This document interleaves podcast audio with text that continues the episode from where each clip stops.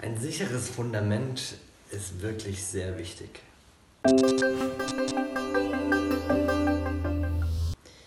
Gerade jetzt bei den Fluten haben wir gesehen, bei dem Hochwasser, wie manchmal Fundamente und Häuser weggespült wurden, manchmal ganze Felder verschwunden sind. Ein richtig gutes Fundament ist sehr wichtig. Und genau darüber spricht auch Psalm 146, einer meiner Lieblingspsalme.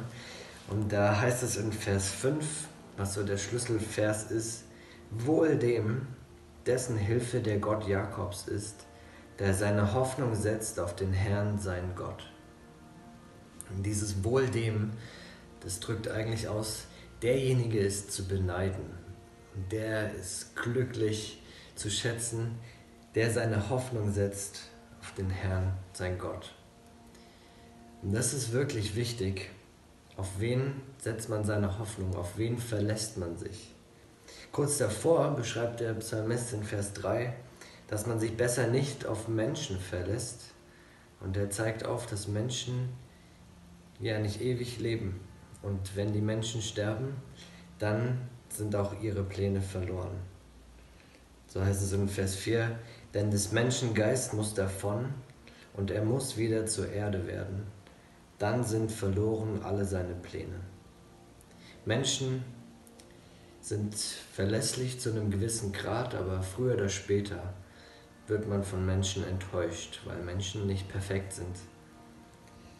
Aber es gibt einen, der perfekt ist und der die perfekte Hoffnung ist und der das beste Fundament ist. Und der Psalmist beschreibt dieses Fundament dann weiter in den folgenden Versen. Wohl dem, der seine Hoffnung setzt auf den Herrn, seinen Gott, der Himmel und Erde gemacht hat, das Meer und alles, was darin ist. Der Treue hält ewiglich. Der Recht schafft denen, die Gewalt leiden, der die Hungrigen speist. Der Herr macht die Gefangenen frei. Der Herr richtet auf, die niedergeschlagen sind. Der Herr macht die Blinden sehend. Der Herr liebt die Gerechten.